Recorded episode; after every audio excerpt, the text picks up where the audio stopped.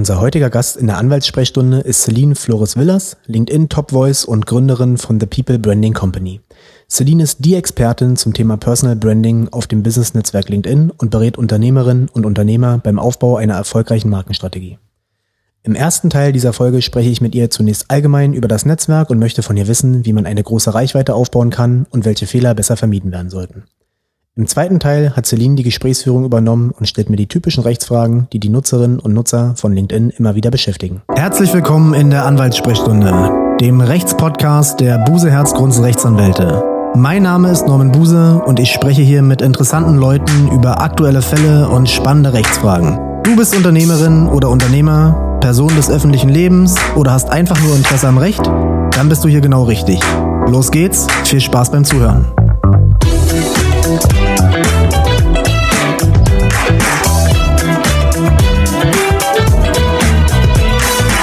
Hi Celine, herzlich willkommen in der Anwaltssprechstunde. Ich freue mich, danke. Ja, sehr schön. Schön, dass du da bist.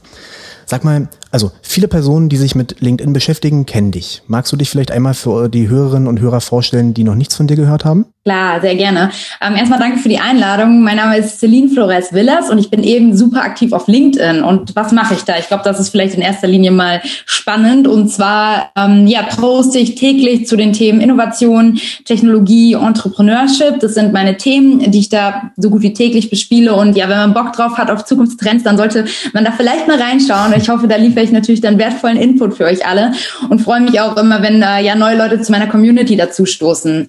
Und weil ich das eben jetzt seit zwei Jahren mache und auf diesem Weg viele Learnings gesammelt habe, also viele Learnings auf dem Weg, ähm, ja, wie man sich selber positioniert, wie man sich selber sichtbar macht, wie man seine Themen vermarktet in, in so einer Online-Welt, habe ich das Ganze letztendlich in ein Training verpackt, in ein digitales Online-Training und versuche so jetzt eben auch anderen Professionals zu helfen, weil ich glaube, da draußen gibt es einfach unheimlich viele clevere Leute, die in ihrer Branche Experte für irgendwas sind, die uns allen so viele Dinge beibringen könnten, aber die vielleicht einfach keine Sichtbarkeit und Reichweite haben. Und LinkedIn ist dafür einfach eine super Plattform, um eben ja sichtbar zu werden und, und seine Message zu platzieren. Und dabei will ich eben auch anderen helfen, sich da eben genau so eine Community aufzubauen und dann auch entsprechend sichtbar zu zu sein. Das heißt, du hilfst Leuten, eine große Reichweite zu erzielen. Genau, eben aber auch Business-Plattformen, das ist vielleicht Klar. noch super wichtig, also äh, Instagram. Da kommen wir, da kommen wir dann gleich nochmal zu oder steigen wir direkt da ein. Vielleicht kannst du mal als Expertin sagen, was LinkedIn genau für ein Netzwerk ist. Facebook, Instagram kennen die meisten, LinkedIn ist noch nicht ganz so, zumindest bei uns in Deutschland bekannt.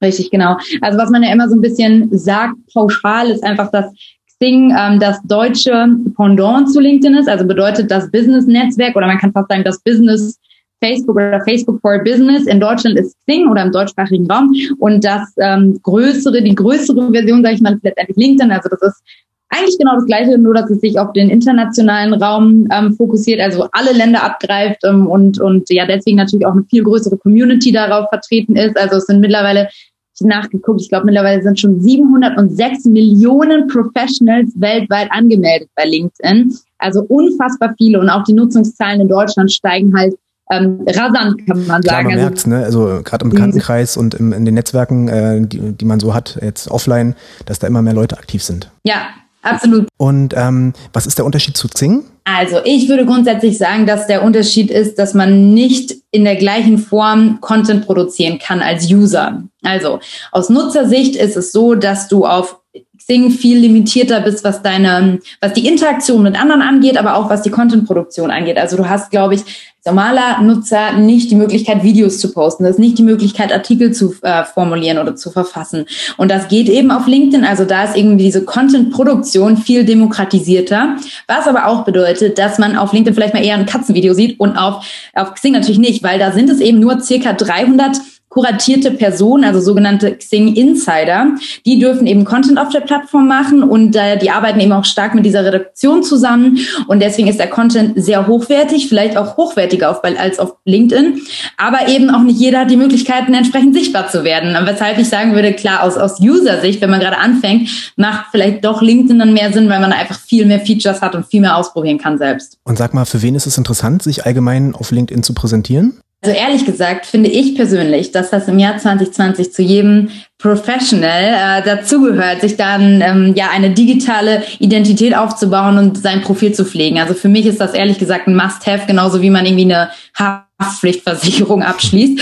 Ähm, das ist so ein Basic in meinen Augen. Und ähm, ich glaube auch, dass grundsätzlich Professionals, die das eben machen und die das pflegen und auch ihr Netzwerk darüber aufbauen, langfristig erfolgreicher sein werden. Weil letztendlich ist es ja nichts anderes als auch irgendwie eine Kontaktbörse ein Netzwerk. Also es geht ja hier nicht nur um Personal Branding oder Self-Branding und irgendwie selber derjenige zu sein, der Nachrichten rauspusht und irgendwie Content macht, sondern es geht darum, sich mit anderen zu vernetzen, wertvolle Diskussionen ähm, anzustoßen. Es geht irgendwie darum, neue Leute auch kennenzulernen kennenzulernen. Also eigentlich ist LinkedIn fast äh, ja eine 365-Tage-Messe, die jeden Tag 24-7 stattfindet und man nicht warten muss, bis man auf die nächste irgendwie einmal im Jahr geht, sondern man kann da jeden Tag neue Leute kennenlernen und sein Netzwerk stetig erweitern. Und ich meine, äh, Vitamin B, wissen wir alle, ist das A und O. Insofern ist äh, LinkedIn eigentlich eine Goldmine.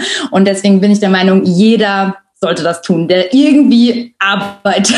Ja. Also wirklich jeder. Okay. Und äh, würdest du sagen, gibt es auch Branchen, für die es jetzt wirklich überhaupt nicht relevant ist oder kann man das nicht so sagen? Puh, ich glaube, das kann man schwer sagen, weil ich glaube, man kann wirklich aus jeder Branche irgendwas lernen. Also deswegen, und es ist auch, glaube ich, dieses Jahr gerade so ein Trend geworden, sind auch immer mehr Fußballer zum Beispiel aktiv auf LinkedIn, ähm, die dann halt super viel oder oder auch Trainer auch, ne? Ja. Also die dann irgendwie aus ihrem Fußballalltag äh, berichten. Da geht es dann viel um Disziplin und letztendlich Disziplin braucht man auch in jedem anderen Job. So, ne? Also ich glaube, deswegen kann jeder von jedem was lernen. Und äh, klar gibt es Branchen, in denen das irgendwie stärker vertreten ist und vielleicht auch mehr Sinn macht, gerade zum Beispiel Ein Berater. So ein Berater, der, der, für den ist es ja super interessant, weil der da auch neue Kunden findet. Also der lernt da nicht nur, sondern der kann Sales betreiben auf so einer Plattform. Aber trotzdem, ähm, ja, glaube ich, ist es für alle Branchen relevant und klar, manche sind einfach trotzdem stärker vertreten. Also zum Beispiel übrigens auch Versicherungs- und Baubranche sind eher auch Branchen, die noch nicht so stark auf LinkedIn sind. Aber ich glaube, das kommt nach und ja. nach, ähm, weil es ist ja auch dieser Netzwerkeffekt, wenn da alle sind, dann geht man auch dahin. Klar, so ist bei WhatsApp auch, da hat sich nichts anderes ne, richtig mhm. durchgesetzt und, und ich glaube, so wird es mit LinkedIn langfristig bestimmt auch sein. Okay. Wenn ich jetzt gerade im B2B-Bereich unterwegs bin, dann ist, was ist für mich dann das sinnvollere Netzwerk? LinkedIn oder Instagram oder Facebook? Was meinst du? Für B2B würde ich sagen, ganz klar LinkedIn. Ähm, es kommt aber eben, wie du sagst, immer auf die Zielgruppe an. Ne? Also ähm, des, deswegen glaube ich auch B2B ist eben, eben eher LinkedIn, aber da muss man dann auch, glaube ich, nochmal unterscheiden, eben welche Branche, wer genau ist die Zielgruppe, äh, treiben sich diese Leute da auch wirklich um. Also ne, für, für irgendwie jemanden aus der Versicherungsbranche kann es vielleicht wirklich auch mindestens genauso relevant sein, irgendwie auf Xing sich zu vernetzen, sein Netzwerk da zu pflegen.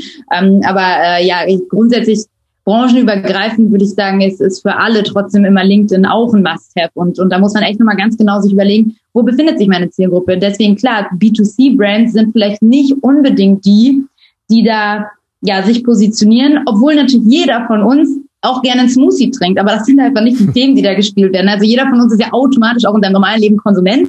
Also klar, theoretisch könnten sich da auch B2C-Brands irgendwie stärker positionieren, aber das sind eigentlich die Inhalte, die da funktionieren und die da gespielt werden, ähm, sondern das sind echt äh, vermehrt äh, B2B-Themen und deswegen ja, ich meine, du bist ja auch sehr aktiv und ich glaube, das hat auch seinen Sinn, oder? Ja, aber ich bin erst seit neuestem sehr aktiv, erst seitdem ich dich kenne, ja, weil ich musste mich ja vorbereiten auf die Folge und habe das dann mal, ich habe mir was anderes von dir schon mal angehört und dann habe ich probiert, äh, ob diese, ob die Tricks, die du da verrätst, ob die wirklich funktionieren und ich muss sagen, die klappen. Oh, okay, das, das freut mich. Ja. Ähm, das heißt, wenn wir schon mal bei dem, bei dem Thema äh, Klappen und, und, und Reichweite sind, ja, mhm Plauder doch mal ein bisschen aus dem Nähkästchen. Wie kann ich das schaffen, wenn ich jetzt ganz neu bin auf LinkedIn oder auch wenn ich schon ein bisschen länger da bin, eine große Reichweite aufzubauen? Was sind so die, so die, die Top-Hinweise, ähm, die man aus deiner Sicht beachten sollte?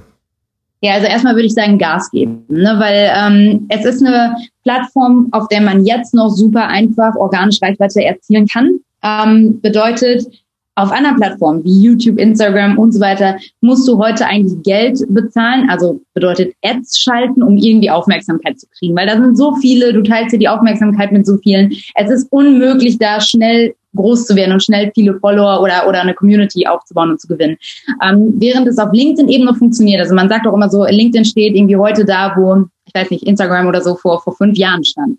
Ähm, und das, dieses Zeitfenster ist noch offen. Also ich würde grundsätzlich mal sagen, fangt jetzt an. Das ist schon mal der erste Tipp. Ähm, man ruht euch nicht mehr aus, sondern, sondern macht einfach. Und ich glaube auch, man wird es sonst bereuen, weil es wird halt immer schwieriger. Je mehr Leute dazukommen, desto mehr ja, teilt sich diese Aufmerksamkeit ähm, der, der vielen User eben auch viele einzelne Accounts auf. Und ähm, deswegen würde ich sagen, loslegen und dann fängt das Ganze natürlich an mit dem, mit dem eigenen Profil. Ne? Das eigene Profil ist letztendlich wie so ja, die neue Businesskarte kann man fast sagen, die neue Visitenkarte. Und das muss man natürlich erstmal ordentlich aufsetzen. So, ne? Aber da will ich gar nicht zu viel drüber erzählen, weil da gibt's so unfassbar viele Videos auf YouTube, die umsonst erklären, wie man das alles perfekt macht. Also da echt einfach mal YouTube auf, ähm, aufmachen und, und googeln irgendwie LinkedIn Profilaufbau und da, da wird man super viel Free Content zu finden.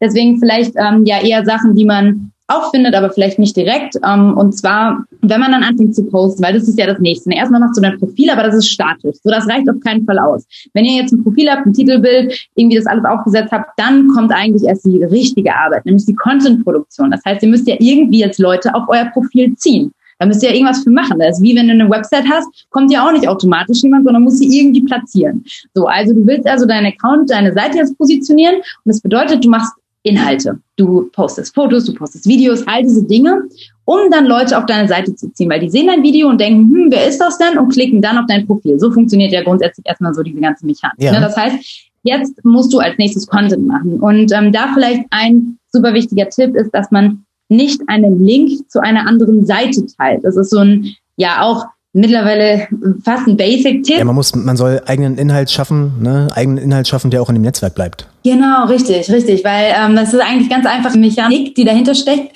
Und zwar, wenn ein User in seinem äh, Feed scrollt und er sieht dein Posting und das ist ein Link zu einer anderen Website, zum Beispiel zu einem Zeitungsartikel oder Handelsblattartikel, whatever. Und er klickt dann da drauf. Was macht der User? Der verlässt die App LinkedIn. Und LinkedIn will das natürlich nicht, weil die Plattform wird umso wertvoller, je länger User Zeit darauf verbringen. Und wenn du derjenige bist, der jemand anders auf eine andere Website schickt, dann rankt natürlich der Algorithmus dein Posting einfach nicht so hoch.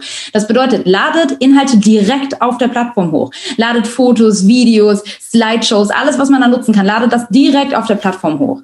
Ähm, und das ist vielleicht so ein erster Hack, wenn man ganz neu anfängt ähm, und, und ja auch Fehler, den sehr viele einfach machen, was ich immer wieder sehe. Ähm, ja, und wenn es kein, wenn es kein Link ist, ist eine andere Sache, die viele machen, einfach nur das zu reposten, was Kollegen schon geteilt haben. Auch fatal. Also ich meine, wenn du dich als Experte positionieren möchtest für dein Thema, dann kannst du halt nicht reproduzieren, was andere vor dir schon gesagt haben, sondern musst du eigene Inhalte schaffen. Und ähm, ja, ich glaube, das, das sind schon mal vielleicht so zum Anfang ein paar, paar Tipps. Ich hatte mir irgendwo eine Veröffentlichung von dir angeschaut, da hattest du noch andere Sachen äh, gesagt, wie zum Beispiel, man soll dann auch sehr aktiv sein, indem man, keine Ahnung, ich habe jetzt einen Post gemacht, ja, mit einem schönen Bild hinterlegt, äh, guten Inhalt geschafft und äh, animiere ausdrücklich, dass Leute Kommentare machen und dann ist es wichtig, so habe ich dich verstanden, dass man dann immer am Ball bleibt, auch bei diesem einen Posting und immer wieder Kommentare dazu äh, wieder selbst kommentiert. Sag mal was dazu. Ja, diese Interaktion. Super wichtig. Ja, absolut, genau. Also ähm, letztendlich sind ja Likes und Kommentare sind sozusagen die Währung auf so einer Plattform. Und ähm, je mehr du davon hast, desto besser. Und äh, das kannst du natürlich selber eben pushen und, und mit initiieren, indem du mitdiskutierst. Ne? Also gerade auf LinkedIn sind viele Diskussionen unter den Postings auch wirklich inhaltlich getrieben und echt spannend. Ähm, das bedeutet, wenn du ein Posting absetzt, dann bist du erstmal nur der Initiator einer Debatte oder einer Diskussion und dann fangen die Leute an zu kommentieren. Und dann ist es halt super wichtig, wichtig, dass man da als Moderator sozusagen dabei bleibt und das auch immer weiter pusht und Rückfragen stellt. Ne? Also wenn jemand irgendwie sagt, ah, super spannender Content ähm, und, und äh, hier das und das, super toll, dann vielleicht direkt fragen, ah, ähm, super, dass dir das gefällt. Wie implementierst du diese Methode denn in deinen Alltag? So direkt wieder eine Frage stellen, dass die Diskussion weitergeht. Und, und das ist super wichtig, also dass man da wirklich engaged, weil, und das bedeutet in der, in der Konsequenz wieder, dass der das Posting immer länger ausgespielt wird, weil das durchläuft immer wieder den Algorithmus und wird immer wieder gefiltert und geguckt, ist das noch relevant, ist das noch relevant, dafür ist ja der Filter da, der guckt, ist das relevant für die anderen. Und wenn der sieht, da entsteht eine lebendige Diskussion, dann wird der immer wieder durchkommen und immer länger ausgespielt. Und das ist auch sehr interessant, wenn man auf LinkedIn deswegen oft Beiträge sieht, wo drunter steht vor einer Woche. Also die sind schon eine Woche alt und trotzdem werden mir die heute noch angezeigt. Einfach weil wahrscheinlich der Algorithmus erkannt hat, wow, da sind so viele Kommentare, das ist so eine krasse Diskussion, wir müssen den weiter zeigen, den Beitrag. Also deswegen super wichtig, kommentiert und moderiert. Dazu eine Rückfrage. Wie machst du das selber? Du bist ja selber sehr, sehr aktiv. Ja, ich habe es auch versucht, habe ich gesagt, äh, in, in, den letzten, in den letzten Tagen als Vorbereitung. Wie machst du das mit dem Zeitmanagement? Bei mir, ich habe bei mir festgestellt, das hat im Ergebnis dazu geführt, dass ich eigentlich ununterbrochen an meinem Smartphone ja. bin und immer wieder gucke, was oh. ist da, kommentiere. Das kommt dann bei anderen Familienmitgliedern nicht ganz so gut an. Ja, ja, absolut. Machst du das für dich selber? Ist ein Fulltime-Job, ist ein Fulltime-Job. Also kein Joke. Also ich, ich habe auch manchmal schon gewitzelt, ich bin irgendwie Fulltime-Influencer, weil es ist einfach so krank viel Arbeit und ähm, mir macht es total Spaß. Deswegen würde ich manchmal lieber noch mehr Zeit da reinstecken. Also es gibt viele Postings, wo viele Kommentare unbeantwortet bleiben, weil das halt ja mittlerweile auch Dimensionen angenommen hat von irgendwie 70 Kommentaren, 150 Kommentaren unter einem Posting, was ich wirklich nicht mehr leisten kann, so leid es mir tut. Also ich würde so gerne und ich lese auch jeden Einzelnen, vielleicht das wichtig, falls mich irgendwer kennt. Also ich lese zumindest alles und ich schaffe oft nicht auf alle zu antworten. Ähm, und ähm, ja, würde gerne mehr Zeit da reinstecken, aber auf der anderen Seite ne, habe ich eben jetzt auch gerade gegründet und baue ein Unternehmen auf und, und bin halt genauso wie du auch mit deinem Job, bin ich auch mit meinem Job natürlich dann doch irgendwo limitiert. Ähm, und äh, ja, das ist frustrierend, auf jeden Fall. Aber ja, ich mache das immer noch selber. Das heißt, vom, vom Geschäftsmodell, also du verdienst dann aber damit Geld, dass du quasi dich als, als Marke positionierst, ja, deine Dienst, Dienstleistung anpreist und dann Produkte hast, die du durch deine Reichweite verkaufen kannst. Das heißt, du kriegst jetzt nicht von, von bist jetzt keine klassische Influencerin, die jetzt äh, für Werbung Geld von Unternehmen bekommt, sondern du nutzt es, um, um dich selbst aufzubauen und zu und darzustellen, oder nicht? Beides. Also okay. tatsächlich ähm, gibt es natürlich jetzt auch auf LinkedIn diesen Trend, dass Brands auf die Idee kommen, also Unternehmen auf die Idee kommen, zu sagen, ja, hey, die hat eine große Reichweite, das wollen wir nutzen, poste mal für uns XYZ. So, das ja. hört sich jetzt so plakativ an und genau diese Art von Kooperation mache ich auch übrigens nicht.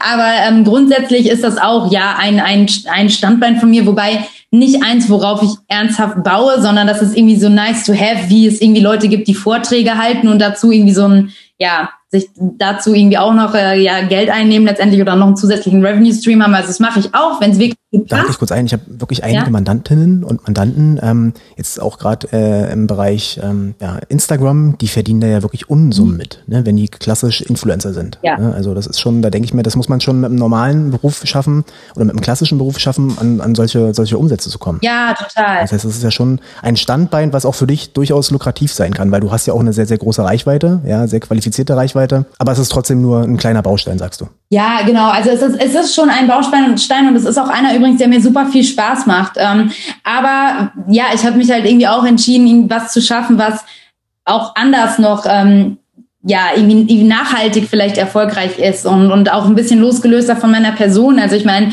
es ist halt schon dieses Influencertum, das hängt irgendwie alles an dir. Also das ist auch wenig skalierbar, ne? weil du bist halt ähm, immer der Mittelpunkt von dieser Show und wenn, wenn du mal nicht kannst, wenn du krank bist, wenn keine Ahnung was ist, dann ist halt auch die Show weg so und und ich wollte halt irgendwie was schaffen, was auch noch zusätzlich ein Geschäftsmodell darstellt und, und deswegen mache ich jetzt eben diese Trainings, also gebe mein Wissen sozusagen weiter. Das ist jetzt mein eigentliches Geschäftsmodell und ich glaube, das ist auch eher was, worauf man aufbauen kann.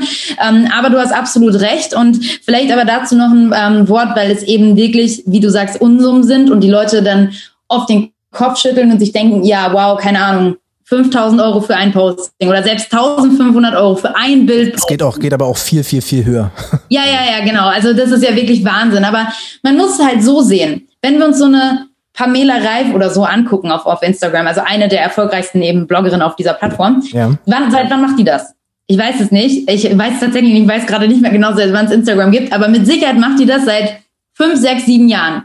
Seit fünf, sechs, sieben Jahren macht die jeden Tag Content. Weißt du, wie viel Arbeit das ist? Und natürlich ist es doch Absolut. fair, dass irgendwann das auch mal vergütet wird. Und ich glaube, das vergisst man immer so. Man sieht halt immer nur dieses, oh, ein Posting 10.000 Euro. Aber ja, seit sieben Jahren jeden Tag mehrere Postings. Und das ist halt einfach sau viel Arbeit. Und ich glaube, runtergerechnet ist das dann gar nicht mehr so viel, wenn man sich das halt mal klar macht. Klar, wenn man rund um, rund um die Uhr arbeiten muss, na, dann ist es schon, das relativiert das alles. Ne? Nichtsdestotrotz ja. sind das für die meisten Menschen sehr, sehr hohe Summen, die man da Klar. erzielen kann. Dann sag doch mal, was sind aus deiner Sicht so die größten Fehler, die man in seiner LinkedIn-Strategie machen kann? Mm, puh, die größten Fehler, oh Gott, es gibt so viele Fehler. Also vielleicht eine Sache, die mich, die mich echt nervt, die ich jetzt oft mitbekommen habe, ja? ist, man kriegt immer irgendwelche Nachrichten von Leuten, die immer was verkaufen wollen. Ne, ich habe das jetzt ganz oft äh, ja. ne, aus dem Marketingbereich. Es gibt ganz viele Leute, die sich jetzt auf Anwaltsmarketing spezialisiert haben und die schreiben mir ständig immer irgendwelche Nachrichten, keine Ahnung, ja, äh, hier, das wollen sie mir sozusagen die Dienstleistung darstellen und hier eine Übersetzung und da irgendwie Online-Marketing oder Videos, keine Ahnung. Das sind so Sachen, die, die, die nerven mich, ja, als, als Nutzer und das nehme ich dann auch gar nicht so richtig, richtig ernst. Wenn hingegen ich jetzt einfach nur einen coolen Beitrag von denen sehe, der einen großen Mehrwert hat, wo ich wirklich was mitnehme, das kommt bei mir viel besser an. Ja, das heißt, ich, also aus meiner Sicht ist es so ein Fehler, wenn ich einfach mal wahllos Leute anschreibe und so, so ganz plump da irgendwie meine Dienstleistung bewerbe. Ja, absolut, sehe ich ganz genauso. Also das ist ja auch echt so ein, so ein Trend im Marketing, den man so ein bisschen nennt, ähm, ähm, äh, from push to pull. Also dass man den Leuten eben nicht mehr die Werbung so plakativ ins Gesicht haut, sondern dass man gute Inhalte macht, die so interessant sind, dass die Leute von alleine kommen. Also Pull, man zieht die zu sich hin letztendlich und die kommen von alleine und, und entdecken diese Inhalte. Und ich glaube, da hast du einen super wichtigen Punkt gesagt, dieses Thema Mehrwert schaffen. Und ich glaube, das sollte man sich auch immer fragen. Ähm, ne? Also inwieweit weit bewerbe ich jetzt hier gerade irgendwie nur meine Dienstleistung oder mein Produkt oder inwieweit kreiere ich einen Inhalt, der die wirklich interessiert. Und ähm, das ist halt super wichtig. Und da kann man auch eigentlich sich selber ganz gut als Maßstab nehmen. Also wenn man sich immer vorstellt, das mache ich oft, ähm, dass dieses Posting jetzt von irgendwem anders kommt und ich scroll durch mein Feed, würde ich dann stoppen und das durchlesen? Also ziehe ich daraus einen Mehrwert, so wenn ich das sehen würde. Und äh, nur wenn ich das mit Ja beantworte, dann bin ich der Meinung, ist das halt was, was auch auf meinem Kanal laufen sollte. Also da muss man sich einfach nochmal selbst kurz, kurz ähm, ja stoppen und überlegen, ist das wirklich cool, hat das einen Mehrwert? Und ganz am Anfang, wenn man anfängt, kann man auch einfach wirklich einen Test mit Kollegen und Freunden machen, ne? denen das einfach mal vorher zuschicken. Ich habe viele sehr gute Freunde, auch, auch Gründer gerade, die da jetzt gerade anfangen wollen und mit denen ich so close connected bin, dass sie mir das dann auch bei, bei WhatsApp einfach mal durchschicken und ich dann sage, hey, nee, ähm, guck da nochmal, Texte ein bisschen mehr in die Richtung und so weiter, weil das halt echt super wichtig ist, gerade am Anfang, dass man sich einfach mal Feedback einholt. Und dann wird man schnell sehen, ob die Leute sagen so, boah, nee, also finde ich irgendwie richtig unnötig oder ey, richtig spannend, ich habe jetzt was gelernt, hat irgendwie mir meinen Tag um einen Wissenspunkt erweitert. Genau, deswegen testet. Also was, was ist der für dich der, der größte oder der schlimmste Fehler, den man machen kann? Ja, ich glaube, der schlimmste Fehler ist echt ich-bezogen kommunizieren. Ne? Also es ist in der Kommunikation genauso wie wenn du irgendwie ein Startup entwickelst oder ein Produkt entwickelst. Ähm, es muss einfach kundenzentriert sein. Und wenn der Kunde keinen Mehrwert sieht, dann ist es halt, dann hat das auch keinen Mehrwert. Ganz ja, einfach. ähm, ja. Wie wichtig ist die Etikette für dich? Also die, die Umgangsform, wie man mit, äh, wie man, wie man kommuniziert? Du meinst zum Beispiel duzen oder siezen oder worauf spielst du an? Ja, das auch. Aber allgemein, also was mich immer, also was, mir ist es wichtig äh, zu gucken, wie die Leute sich einfach artikulieren und wie die sprechen, weil das zeigt ja auch so ein bisschen, wie die Persönlichkeit ist. Mhm. Und ähm, aus anderen Netzwerken, ähm, ja, die klassischen sozialen Netzwerke kennt man ja, dass die Leute da teilweise grammatikalisch gar nicht schlimm schreiben, beleidigend werden. Mhm. Ähm, das ist aus meiner Sicht auch so eine Sache, wie man auch schnell so in eine falsche Ecke geraten kann und sich schlecht präsentieren kann. Ne? ja, heißt, total. Also besonders, weil ich meine, das ist auch, also wer, sorry, wer irgendwelche Beleidigungen ausspricht auf einer Plattform wie LinkedIn, ist auch einfach wirklich sauhohl, weil du stehst da mit deinem, muss ich einfach mal so sagen, also sorry für die Wortwahl, aber kann man wirklich nicht anders sagen, ja. weil du stehst da ja mit deinem Namen und deinem Bild und also das macht man doch einfach nicht. nicht anonym, ne? Das ist ja, das ist ja auch der Unterschied ja. zu vielen anderen Sachen. Du bist halt mit deinem richtigen, mit deinem Klarnamen da und das fällt dann auch schnell auf Richtig, einen zurück. Ja. Und gerade wenn es jetzt streitbare Themen sind, muss man da immer ganz genau aufpassen, ähm, was man vielleicht auch nachts um drei ähm, da so von sich gibt. Absolutes No-Go. Äh, äh, alles, was du in der, ähm, äh, in der, in der Offline-Welt nicht tun und sagen würdest, solltest du einfach online auch nicht tun und sagen. Ganz einfach so. Das sind einfach ja, Sachen, die wir unseren Kindern oder ne, ihr euren Kindern beibringt, so die man da nicht machen sollte, die solltet ihr einfach selber auch nicht tun. Ähm, super simpel und und ja, absolut wichtig. Ähm, aber wobei es auf LinkedIn, muss ich schon sagen, ähm, noch sehr human zugeht. Also es wird immer schlimmer. Je mehr Nutzer kommen, wird es immer rougher und unfreundlicher, als ich angefangen habe. Ne, wirklich, es war sehr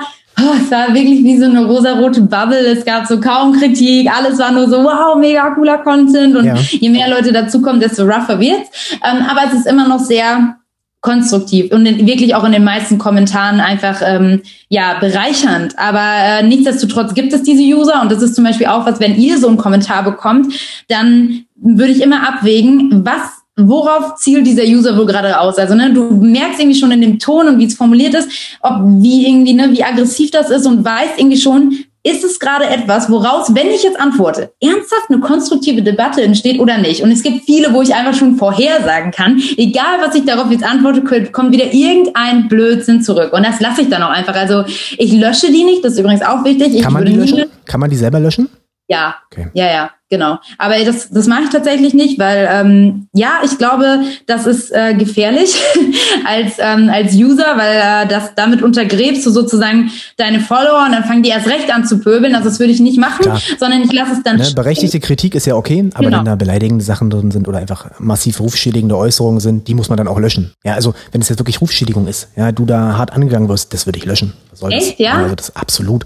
Ja, wenn es beleidigende Inhalte sind, die jetzt nicht in der Sache sind, äh, auf, auf, auf eine Sachkritik abzielen, sondern einfach dich diffamieren wollen, das würde ich konsequent löschen. Da gibt's keinen ja, Mehrwert dran. Und das, das muss man auch nicht dulden. Ja, ja so. Äh, vielleicht hast du recht. Also ich, ich finde es trotzdem irgendwie wichtig, dass die Leute wissen, dass jeder bei mir zu Wort kommen kann. Also dass ich wirklich eine offene Diskussionsplattform biete mit meinen Postings.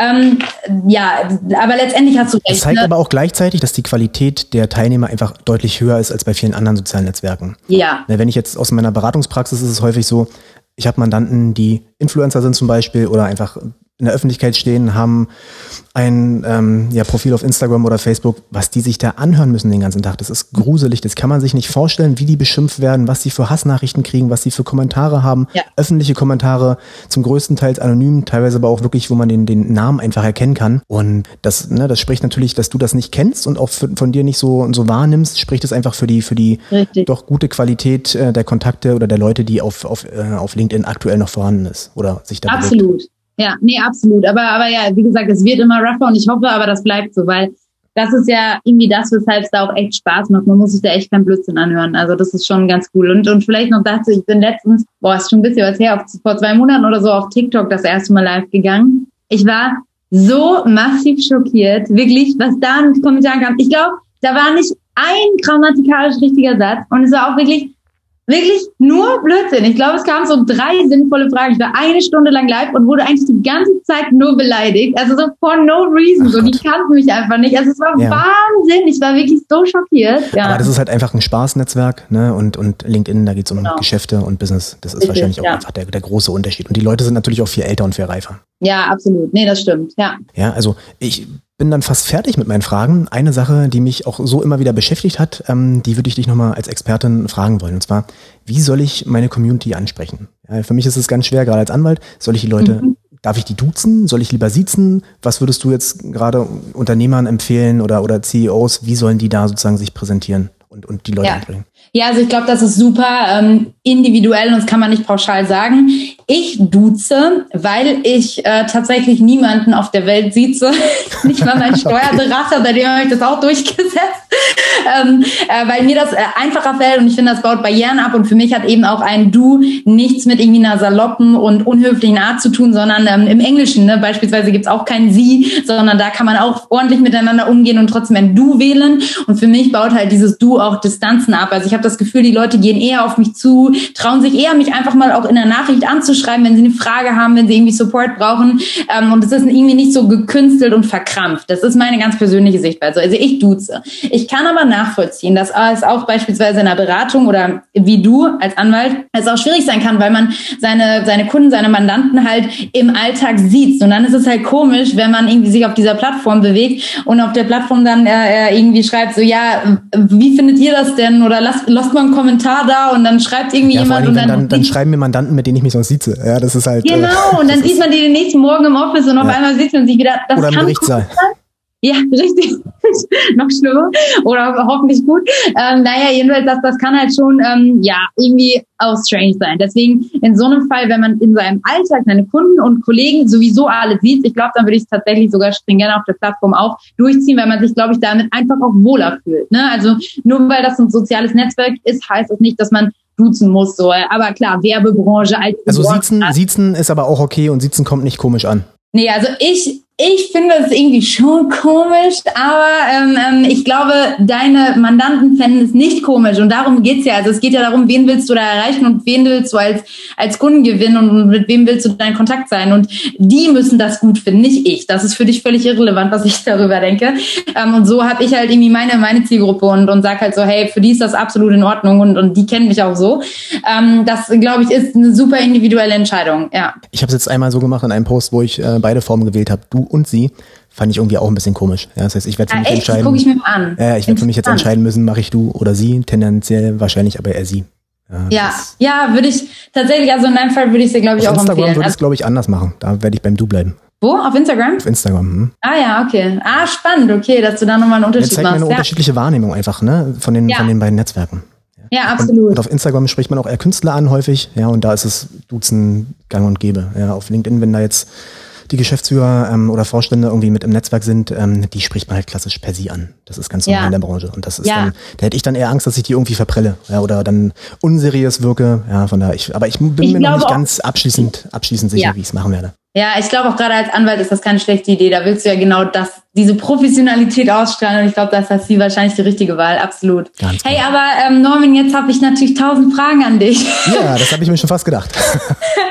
Jetzt drehen wir einmal, jetzt übernimmst du das Ruder, neu für mich in der Anwaltssprechstunde, aber ich finde es gut. Yes, yes, okay, perfekt. Ähm, ich freue mich. Also, und zwar starte ich einfach mal durch mit der ersten Frage. Was sind in deinen Augen die typischen rechtlichen Fallstricke, die es auf LinkedIn so gibt? Ja, da habe ich mir in, in, der Vorbereitung ein paar Gedanken zu gemacht und mir vor allen Dingen auch so Profile mal angeschaut. Und da ist mir aufgefallen, dass ein Großteil, ich will nicht sogar sagen fast alle, die ihre, ihre ähm, Profile da haben, in dem Netzwerk kein Impressum angegeben haben. Ja, das heißt, Impressum, das gibt gesetzliche Vorschriften, dass man gewisse Pflichtangaben äh, machen muss. Das heißt, es muss äh, erkennbar sein, wer der Dienstanbieter ist von diesem, von diesem Profil.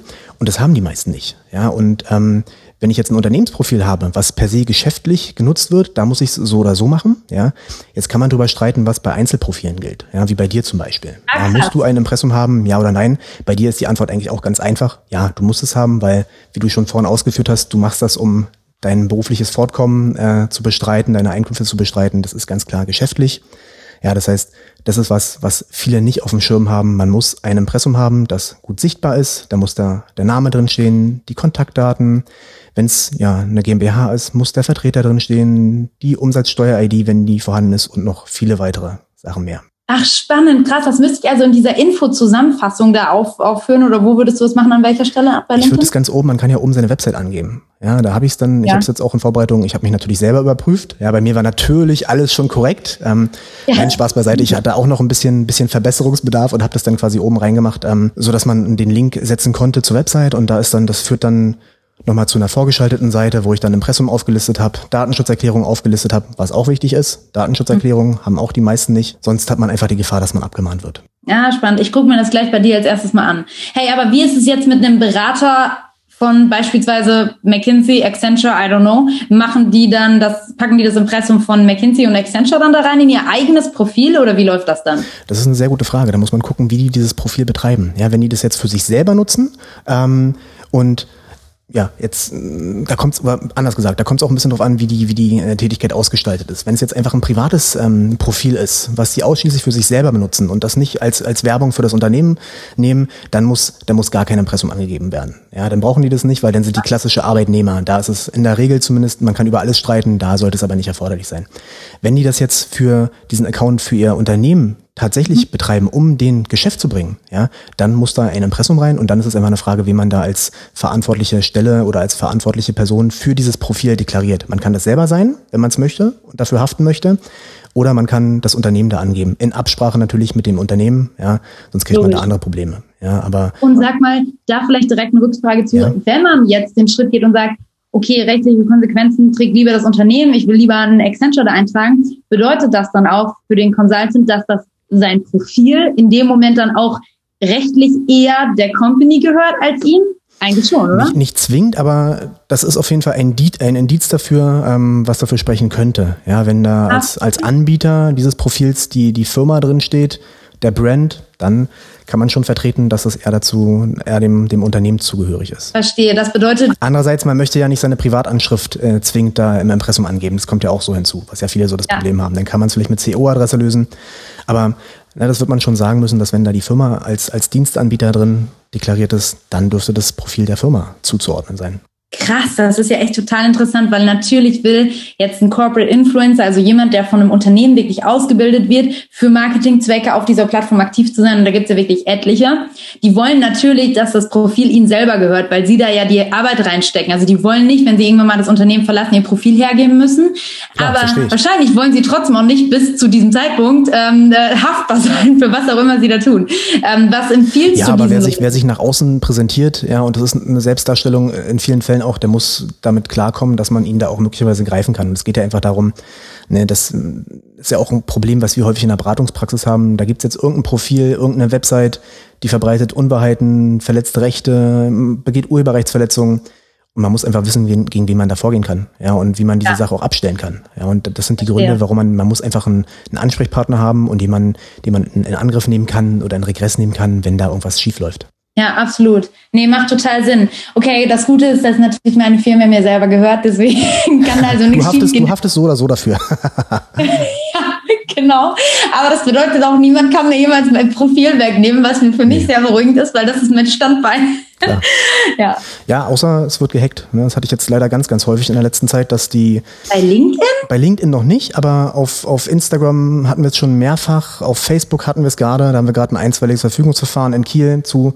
Ähm, ne, so kann dein Konto auch abhanden kommen. Und wenn es nicht richtig gesichert ist, dann ähm, ja. geht's schnell, dass es weg ist und ähm, im Zweifel, es gibt zwei Varianten, was da aus meiner Sicht oft passiert. Einmal, es wird einfach gehackt und man wird ausgesperrt und dann ähm, passiert nichts weiter. Oder aber, das hatten wir auch gerade eine Anfrage zu, ähm, aber wie gesagt, betrifft nicht LinkedIn, sondern dann andere Netzwerke, ja. gehackt und Profil gelöscht. Jetzt stell dir mal vor, dein Profil wird gelöscht. Das ist das Schlimmste. Ja, also meins wurde bei Instagram tatsächlich auch schon gehackt und ich habe dann das Glück, dass ich über drei Ecken jemand ähm, Verantwortlichen bei Instagram, also Facebook kenne ja. und konnte das so selber angehen. Aber es haben mir daraufhin so viele Personen geschrieben, die gefragt haben, wie ich das gemacht habe. Ich kann mhm. natürlich nicht diese Privatperson da sagen, ja, meldet euch alle bei denen. Ja. Aber das scheint ein krasses Problem zu sein. Ähm, und, und ja, Problem, echt, also. Das ist ein großes Problem und das ist nur eine Frage der Zeit, bis das LinkedIn auch betrifft. Und dann stellt sich mal die Frage, ne? was kann ich an der Stelle machen? Und, und, sag mal, was kann man da machen? Also gibt es da eine Möglichkeit, weil in meinem Fall konnte halt LinkedIn das jetzt ähm, wieder zurück auf, also umstellen, äh, Instagram auf, ja. mein, auf meine eigene E-Mail-Adresse, also genau. wenn es nicht gelöscht wurde. Was ist, wenn es gelöscht so, ne? wurde, können die wiederherstellen? Das ist eine sehr gute Frage. Ja, das, das müssen wir gerade klären in einer Sache, ob die das technisch überhaupt können. Ich denke mal schon, aber da müsste man tatsächlich einen von Facebook mal fragen, weil die ja quasi die Firma ist, die dahinter steckt, auch ja. unter Instagram. Ähm, und ansonsten ist es so, dass wenn die, wenn die Accounts gehackt sind, ist es kommt es dazu, dass die E-Mail-Adresse ausgetauscht wird, ja, dass genau. die, das Passwort eh ausgetauscht wird und oft ja. auch die Handynummer, die dahinter steckt, zum, zum, zum Reaktivieren. Ja, und dann liegt das Problem äh, vor allen Dingen darin, dass man den Verantwortlichen von, von Facebook, von Instagram da irgendwie greifen kann. Ja, es gibt dann viele Hilfeformulare, die, die, die helfen einem in der Regel aber nicht. Ja, das, das, das ist, die sind Hoffnungslos, Fall, ich weiß. Ja. Man kann da hinschreiben, das bringt nichts. Und dann bleibt einem oftmals nichts anderes übrig, als gerichtliche Hilfe in Anspruch zu nehmen, ja, was teilweise sehr, sehr schwierig ist, gerade wenn ich das beruflich betreibe, diesen Account. Oder aber ich habe Kontakte, ähm, kenne die Rechtsanwälte, kenne in der Marketingabteilung oder kenne irgendeine Person, die da maßgeblichen Einfluss hat und kann da gucken, dass ich da rankomme. Ja, ja. okay. Ähm, wenn man jetzt Fotos hochlädt, was gilt es grundsätzlich zu beachten? Also zum Beispiel, wenn das irgendwie die Rechte Dritter betrifft, also wenn andere Personen auf diesen Fotos zum Beispiel zu sehen sind oder auf den Videos, worauf muss ich achten? Ja, also wenn, wenn du andere Personen darauf siehst, dann geht es immer darum, ob du die Zustimmung, also die Einwilligung hast, diese Fotos äh, zu verbreiten oder öffentlich ja, zur Verfügung zu stellen. Ähm, da ist es so, dass grundsätzlich die Bildnisveröffentlichung unzulässig ist. Ja, das heißt, du darfst äh, das nicht posten, nicht hochladen, wenn die Person, die darauf zu sehen ist, nicht zugestimmt hat. Da gibt es mhm. aber verschiedene Ausnahmen. Ja, das heißt, wenn es irgendwie ein zeitgeschichtliches Ereignis ist, du bist auf einer Konferenz, machst da ein Foto mit irgendjemandem zusammen, der bekannt ist zum Beispiel, ähm, ja, das kann, das dürftest du ohne weiteres hochladen. Ja, aber ähm, wenn es jetzt eine Person ist, die, ja. die äh, rein privat mit dir zusammen ist, ja, und du äh, da über trotzdem das als zum Anlass nehmen möchtest, um über ein Thema zu sprechen, was für dein, für dein Netzwerk interessant und relevant ist, dann darfst du das nicht ohne Zustimmung hochladen. Das heißt, du musst auf das Persönlichkeitsrecht achten und da sollte man vorsichtig sein, weil da schnell Abmahnungen drohen und man da angegriffen werden kann. Und ähm, was kann man letztendlich noch für Rechte verletzen, wenn wir uns nochmal dieses Fotothema angucken? Ja, ähm, man kann Urheberrechte verletzen. Das heißt, wenn ich jetzt ein, ein Foto, ein Bild nehme, was ich im Internet gefunden habe oder auch auf einer anderen Plattform oder sonst wo, ja, ähm, mhm. darf ich das nicht ohne weiteres hochladen. Da brauche ich die äh, Zustimmung von dem Urheber für. Ansonsten mhm. ja, mache ich mich unterlassungspflichtig, schadensersatzpflichtig und das ist eine Urheberrechtsverletzung. Da muss man auch sehr aufpassen krass, okay, kannst du da irgendwie Datenbanken empfehlen oder so, wo, wo man solche Fotos ziehen kann? Also ich, ich kenne jetzt diese Unsplash zum Beispiel, aber da gibt es ja viele. Gibt es irgendwie eine, wo ihr euch selber auch bedient ähm, als Profis?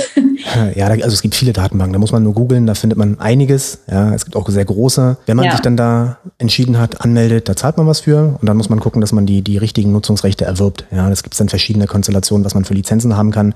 Einmal, dass man es online nur nutzen darf, dann quasi redaktionell online, werblich online, da muss man auch, da muss man ja. genau aufpassen. Und dann, wenn man, wenn man das beachtet, dann, dann ist man da eigentlich auf der sicheren Seite. Ansonsten, ich empfehle den meisten Mandanten in dem Bereich immer, dass sie eigene Fotos machen. Ja, eigene Fotos. Das heißt, immer wenn die irgendwo unterwegs sind, irgendwo einen spannenden Vortrag haben, ähm, ein gutes Event haben, dann Fotos machen, die vielleicht, oder ich versuche was ich jetzt öfter mache, ich, wenn ich bei Gericht bin, mache ich ein Foto vom Gericht, ja, oder vom Gerichtssaal, dass ich einfach, ja. einfach eigene Fotos habe, die ja dann auch für, den, für, das, für das Netzwerk meistens besser funktionieren, als wenn es irgendwelche Stockfotos sind, Richtig. die man da nehmen kann. Und dann kann man auch keine Rechte, zumindest keine Urheberrechte von Dritten verletzen. Ja. Dann ist man da auf der sicheren Seite. Absolut. Also aus, aus zweierlei Hinsicht sinnvoll rechtlich, aber auch weil es authentischer ist, hast du absolut recht. Und das schreibe ich direkt mit. ja, cool. Hey, und ähm, Stichwort Rechtsverletzung durch Kommentare. Ja. Was kannst du dazu sagen? Ähm, das hatten wir vorhin schon so ein bisschen angedeutet. Ja, also wichtig ist, man muss auf die guten Manieren achten. Ja, mhm. wenn man da jetzt Leute ähm, ja, zur Sau macht, so sage ich es mal, ja, beleidigt, ähm, Vulgärsprache, mit Vulgärsprache um sich wirft, dann kann man ein Problem haben, weil das sind dann Formalbeleidigungen, das ist unzulässig und das verletzt das Persönlichkeitsrecht. Mhm. Das zum einen. Dann sollte man zum anderen darauf achten, dass man keine Unwahrheiten verbreitet über Personen oder keine Tatsachenbehauptung, die man nicht beweisen kann. Auch das ist unzulässig und kann auch schnell nach hinten losgehen. Ja, das sind so die beiden wichtigsten Sachen, die man bei den Kommentaren beachten sollte. Ja. Allgemein, Ach, wenn man jetzt ein Profil hat, wenn wir schon bei Äußerungen sind, was immer wieder in der Beratungspraxis vorkommt, ist das Thema sozusagen Werbung und mit, mit Äußerungen, die man in der Werbung tätigt. Wir hatten jetzt zweimal einen Fall, das betraf einmal auch LinkedIn, meine ich, ja. Das war einmal LinkedIn, wo die, wo die Mandantinnen, das waren zwei Frauen, ja, dann sich zusammengetan hatten als GBR und ähm, mit Kunden geworben hatten, die aber tatsächlich Kunden von ihrer alten Firma waren, wo die angestellt waren. Ja, das heißt, und für den, für den ah. objektiven Empfänger sah es so aus, Betrachter, okay, cool, das sind große Firmen, die sind schon Kunden bei denen gewesen, dann will ich auch Kunde werden. Ja, das heißt, es war einfach eine Werbung, die aber hier mit, mit falschen Kunden ähm, vorgenommen wurde, sodass das auch unzulässig ist. Ja, das ist dann ein Wettbewerbsverstoß. Für das betroffene Unternehmen kann es ein Unternehmenspersönlichkeitsrechtsverstoß sein. Und da wäre ich, da sollte man auch sehr vorsichtig sein, weil man sonst von dem betroffenen Unternehmen angegangen werden kann, aber auch von Konkurrenten abgemahnt werden kann, ähm, die sich einfach dagegen wehren wollen, die das nicht möchten, ja. dass man mit, mit falschen, mit Fake, ähm, mit Fake-Behauptungen wirbt was man ja verstehen kann. Verstehe. Ähm, und, und Norman, eine andere Frage noch, die jetzt noch mal ein bisschen auf einen anderen Bereich eingeht, ist äh, das Kennzeichnen von Werbung. Also, wann muss ich einen Beitrag letztendlich mit Anzeige oder Werbung auf LinkedIn überhaupt kennzeichnen? Weil, ne, vielleicht Ganz kurz dazu. Thema und absolut heiß umstritten. Ne? Das hast du oh, selber aus den ja. Medien mitbekommen. Ne? Du siehst es immer, die einschreiben, hier Werbung unbezahlt, Werbung bezahlt. Aktuell absolut heiß. Ja.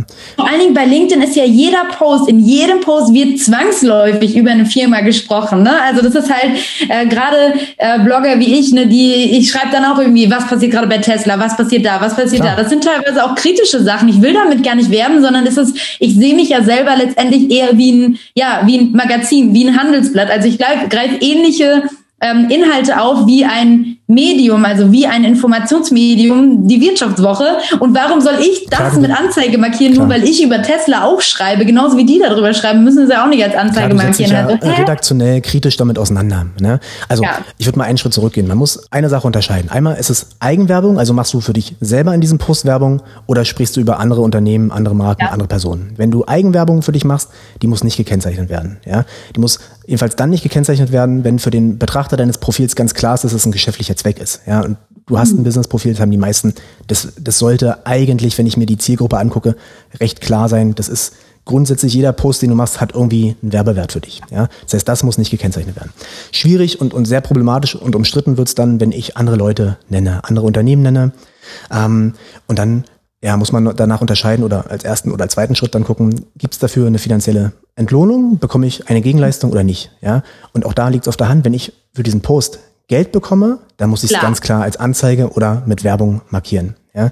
Ähm, ja. Problematischer wird es dann, wenn ich keine Gegenleistung bekomme. Ja? Und dann ne, kommt es immer auf den Einzelfall drauf an. Ja, so ein typischer juristischer. Begriff, aber das ist halt einfach gerade in diesem Bereich so. Ja, wenn das Unternehmen ja. oder die Person sehr positiv dargestellt wird oder du einen Link setzt, zum Beispiel, der unmittelbar einen Geschäftsablauf, äh, einen Geschäftsabschluss ermöglicht, solltest du auch hier das als als Werbung kennzeichnen. Ja, dann kann man darüber streiten, wie muss es gekennzeichnet werden.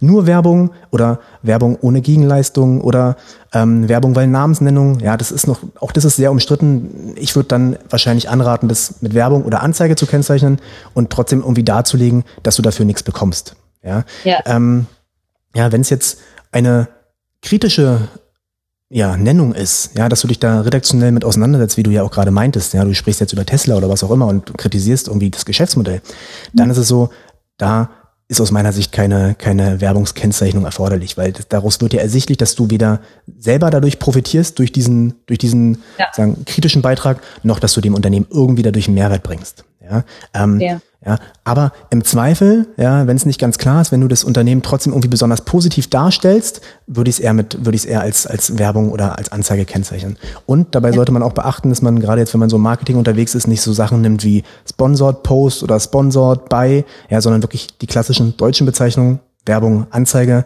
weil sonst ist auch das ein Verstoß gegen das UWG, gegen das Wettbewerbsgesetz und kann zu unschönen Konsequenzen führen. Ja, absolut, ja. Und das habe ich tatsächlich gesehen, ähm, dass ganz viele Leute eben diese Sponsored Posts machen, auch auf LinkedIn mittlerweile. Und, und da, aber ich meine, das ist auch eine Sache, ne, wenn man da eigentlich mal googelt. Also ich habe mich natürlich für mich selber auch schlau gemacht. Dann sind das auch Hinweise, die man auch tatsächlich findet, ne, weil da gibt's natürlich jetzt auch von vielen Influencern selbst Artikel drüber und so. Ähm, ja, also da alle, viele, auch nochmal. Viele haben Probleme bekommen. Ne? Viele, es gibt Verbände, die dagegen konsequent vorgehen, gerade auch gegen die, die bekannter sind und die ja. finanziellen Mittel haben. Das geht viel durch die Medien. Kathi Hummels war ein Beispiel dazu, eine Pamela Reif war, meine ich, ein Beispiel ich. dazu. Und ähm, ne, da, ist, da ist der Fokus drauf und man guckt halt auch mal so ein bisschen, was die Zielgruppe ist. Ne? Wenn die Leute, die auf LinkedIn sind, für die ist ja ganz klar, wenn du da was postest, hat es irgendwie einen Werbewert. Ja? Mhm. Das ist das ist sozusagen die, die Frage, die dahinter steckt. Ja? Ist, die, ah. ist der kommerzielle Charakter dieses Posts genau. erkennbar? Wenn ich jetzt aber auf, auf TikTok unterwegs bin oder auf Instagram, wo sehr, sehr junge Leute sind, Minderjährige, ja, ja die können da nicht drunter unterscheiden, ob das kriegt, kriegt die, kriegt die Influencerin jetzt da Geld für oder nicht. Ja, und im Zweifel ist es so, ne, zum, zum Verbraucherschutz muss das, sollte das gekennzeichnet sein. Aus meiner Sicht zu Recht. Ja, ja, ja total, absolut. Nee, hast Weil es bringt ja, auch wenn ich keine Gegenleistung bekomme dafür, es stärkt mein Account, wenn ich so ein Posting mache, aber es stärkt natürlich auch das Unternehmen. Und wenn da ein Link drin ist, ja, irgendein Hash, wo ich darauf klicken kann und dann direkt zu dem Unternehmen mhm. komme, am besten irgendwie gleich zu, zu der, ähm, zu der Produktauswahl, naja, dann ist, ne, ich verdiene daran unmittelbar nichts, aber trotzdem hat das Unternehmen ja einen Mehrwert. Das heißt, ich mache ja trotzdem Werbung für dieses Unternehmen. Und das muss gekennzeichnet sein aus meiner Sicht. Und das wird ja. jetzt auch demnächst vom, vom Bundesgerichtshof entschieden werden. Der Gesetzgeber ist da auch dran. Da wird es bald, meine ich, Klarheit geben. Ja, das heißt dann ähm, unbezahlte Anzeige ist dann das Stichwort. Würde ich so, würde ich so schreiben. Ja, ja. mache ich tatsächlich auch teilweise schon. Auch übrigens, bei mir ähm, auch schon teilweise vorgeworfen wurde, äh, das ist doch Werbung. Und es war einfach wirklich keine. Und ich habe da keinen Cent für bekommen, ne, sondern habe irgendwie darüber berichtet, weil ich einfach das cool fand. Ja, das kannst Produkt du ja auch schreiben. Kannst du ja auch im Kommentar dann schreiben, ja, vielen Dank Richtig, für den Hinweis. Ich, auch. Äh, ist, ich habe dafür nichts bekommen. Ich finde das Produkt selber gut, habe mich damit auseinandergesetzt. Ne, aber das ist halt trotzdem, kann immer zu Problemen führen. Ja, genau. Ich habe es dann auch nachträglich, habe ich das dann nämlich noch gekennzeichnet als unbezahlte Anzeige, weil mir das halt dann auch irgendwie zu doof war, weil ich will ja auch, dass die Leute sehen, dass ich das wirklich, ich produziere da wertvollen Content einfach nur, damit die den konsumieren können, nicht weil ich da Geld für kriege. Genau. Aber ja, voll. Ähm, okay, ich habe noch eine letzte Frage und zwar, wem gehört letztendlich der LinkedIn-Account von einem Arbeitnehmer? Kann man das so pauschal sagen, wem wer gehört? Auch wieder ganz, ganz schwierig. Ja, ist mhm. bisher rechtlich höchstrichterlich nicht geklärt. Ja, kommt wie immer auf den, auf den Einzelfall drauf an, was eine unbefriedigende Frage ist für den juristischen Laien, aber das ist halt ja. halt einfach so. Ja. In den meisten Fällen ist im Arbeitsvertrag dazu überhaupt nichts geregelt, ja, mhm. was daran liegt, dass es ja auch eine recht neue Erscheinung ist, dass man als Corporate Influencer da für seinen Arbeitnehmer auf, äh, Arbeitgeber auftritt und da, und da groß Werbung für macht. Ja. Das heißt, man muss immer schauen, oder die maßgebliche Frage ist, wie wird dieser Account genutzt? Ja, wenn es ein pri rein privater Account ist, wo ich jetzt sozusagen meinen Arbeitgeber einfach in meiner, in meiner Timeline irgendwie angegeben habe, dann ist es so, ähm, der gehört ganz klar dem Arbeitnehmer. Wenn der rein beruflich genutzt wird, ich habe den Zugang vom, oder das, das Profil wurde von meinem Arbeitgeber angelegt, da ist die E-Mail-Adresse vom Arbeitgeber hinterlegt, der Arbeit, das steht da im Namen mit drin, keine Ahnung, Norman Buse und dann Buse Herzgrunds Rechtsanwälte oder was auch immer, dann ist es so, dann ist es ist es dem Unternehmen, dem Arbeitgeber zuzuordnen und der hat dann für den Fall, dass man da ausstellt, auch einen Herausgabeanspruch darauf. Das heißt, man muss denen dann auch den, den Zugang geben, die Kontaktdaten geben. Ja, das wird so sein. Schwierig wird es dann, wenn es so, und das ist ja, das ist ja gerade in diesen Corporate-Fällen der Fall, wenn die, wenn die gemischt privat und für das Unternehmen Richtig. genutzt werden.